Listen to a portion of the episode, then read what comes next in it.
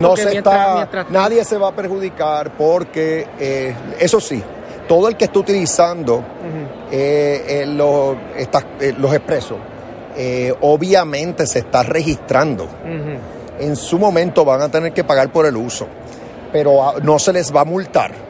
pero se va a cobrar de una, en retroactivo toda una cantidad de, un, de bueno, lo que sea que lo que sea que se que sea deuda sí se va a reclamar en su momento. Así que obviamente tienen que tener eso presente. Pero hace un pago sustancial de la No, no pero eh, obviamente el que usa eh, el expreso tiene que pagar por ello, porque no sería justo con, los que están pagando, que tienen eh, las cantidades en sus cuentas y los que no las tengan. O sea, el que, el que lo está usando tiene que pagar. No se van a imponer multas. Eso es lo primero que digo.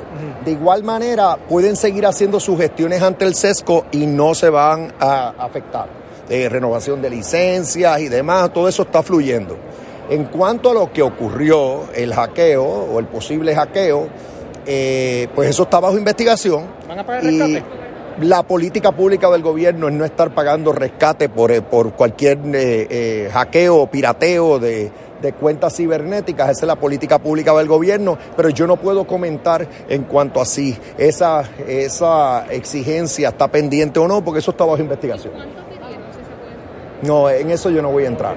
Ahora, eh, claro, eh, eh, otra vez yo no, yo no entro en esos detalles y prefiero no hacerlo también para propósitos